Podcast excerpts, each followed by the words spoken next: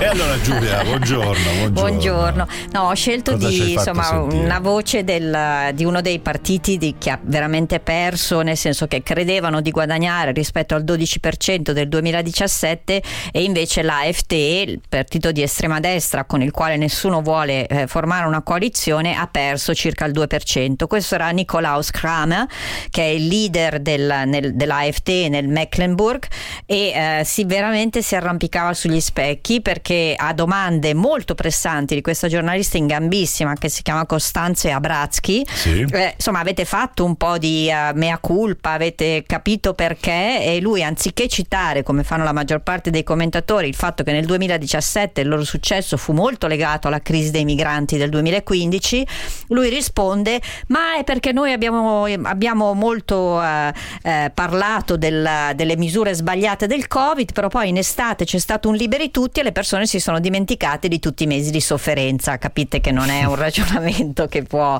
Comunque eh, la maggior parte dei giornali oggi, che naturalmente sì. ha dovuto insomma fermarsi un po' ai dati di ieri sera, manca ancora eh, circa metà del conteggio del voto postale, che è stato il più alto da quando è stato istituito nel millenovecentocinquantasette, quindi qualcosa potrebbe cambiare. Però i titoli, ci sono addirittura tre quotidiani, Welt, Tageszeitung e Süddeutsche Zeitung, che hanno esattamente lo stesso titolo, cioè Scholz e Laschet entrambi chiedono per sé il cancellierato. Eh, ne parlavamo prima, sì. cioè nel momento in cui si formasse una coalizione del cinquanta per cento più uno, a quel punto il cancelliere diventa automaticamente il capo del partito più importante di quella, di quella coalizione. Quindi se per caso fosse di nuovo grosse coalizione, sarebbe sicuramente Scholz, perché S P D ha avuto più va- voti, e invece eh, se Laschet, tenacissimo, un mastino proprio che non si dà per vinto, riuscisse a, eh, a formare una coalizione, a quel punto forse da- sarebbe cancelliere. Quindi sono un po' questi temi. Poi naturalmente c'è molta enfasi sul fatto che i Verdi hanno avuto questo grande successo tra i giovani, che comunque insomma è un segnale, se volete. Sono eh... il primo partito, se non sbaglio, tra le under trenta, esatto, io ho visto una grafica esatto. stamattina. E poi naturalmente ci sono stati molti voti della Linke. Adesso sentiamo una voce di una responsabile di questo partito, che ha perso ben quattro punti, sì, anche quasi qui, dimezzati quasi dimezzati. Non è detto che entrino in Parlamento, sperano naturalmente anche loro nel voto postale. In questo momento sono sotto il cinque per cento, sono sotto la soglia, giusto, è vero, sì. che c'è questa soglia di sbarramento, quella che tante volte si è invocata anche per l'Italia, in Germania perché esiste. Una curiosità, se, mh, questo spiega anche il fatto che i seggi in Parlamento nel Parlamento tedesco sono variabili, perché dipende anche Esatto. credo da questo, no? Un esatto. po' dalle, dalle cioè se uno al, al cinque per cento appunto entra con eh, suddivisione conseguente dei seggi, e eh, la, qu- tutti questi voti persi, secondo la prima analisi dei flussi elettorali, sono andati alla S P D più che alla Linke, perché i giovani, appunto abbiamo detto, più che votare all'estrema sinistra hanno scelto i Verdi. Ma se volete sentiamo una voce di anche lei, qui lei non si arrampica sugli specchi, si chiama Susanne Hennig-Welsow, è la responsabile dei Verdi a Berlino, non si arrampica sugli specchi, ma sentirete dal tono della voce che è molto molto eh, amareggiata dal risultato elettorale. Natürlich gibt es keine Ein-Punkt-Erklärung für das Ergebnis der Partei Die Linke in diesem Wahlkampf. Die Erklärung der Ursachen ist äh, nicht ganz einfach und ist sehr komplex. Dice, non le chiedono naturalmente, ma anche voi vi siete chiesti qual è la causa di questa debacle. Lei dice: non credo che ci sia una sola ragione, i motivi li dobbiamo esaminare, sono classico, molti complessi. Eh, dicono sempre così, complessi. Poi vediamo, esaminiamo, capiremo, poi, poi fra qualche giorno non se ne parla più. È veramente sempre volti da funerale, perché insomma non entrare in Parlamento non è solo appunto aver perso quattro punti.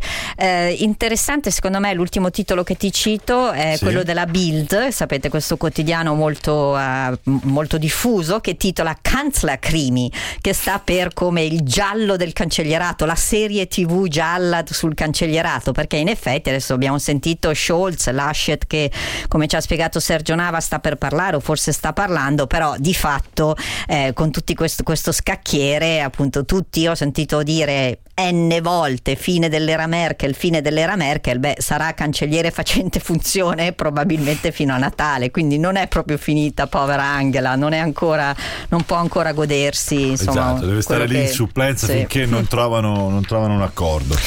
Allora, andiamo anche un po' oltre la Germania, che cosa sì, c'è? Sì, naturalmente, come potete immaginare, molti giornali europei naturalmente titolano su questo. Gli unici che non lo fanno sono i giornali britannici, dove invece c'è questa petrol, petrol crisis. Petrol non è petrolio, ma è la traduzione di benzina, petrolio è petrolio è petroleum, quindi la crisi della benzina, dei carburanti.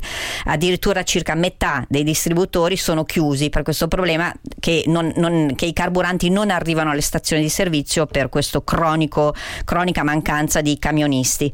E questo è il titolo su tutti i quotidiani. Eh, si sta pensando, anzi Boris Johnson ha già dato l'ordine che venga utilizzato anche l'esercito per mettere per, anche per, per mh, dare un po' di ordine a queste sì, file che si stanno sì. eh, che si stanno formando. Poi eh, si può mettere una toppa, dare questi diecimila permessi di eh, mh, di, soggio, di di lavoro ai camionisti, ma è chiaro che questo è eh, il famoso effetto, uno degli effetti Brexit, quindi è un, è un bel problema per Boris Johnson, e sia i quotidiani diciamo amici come il Daily Telegraph che quelli molto molto mh, sempre mh, sempre molto critici con lui come il Guardian eh, più o meno hanno gli stessi titoli.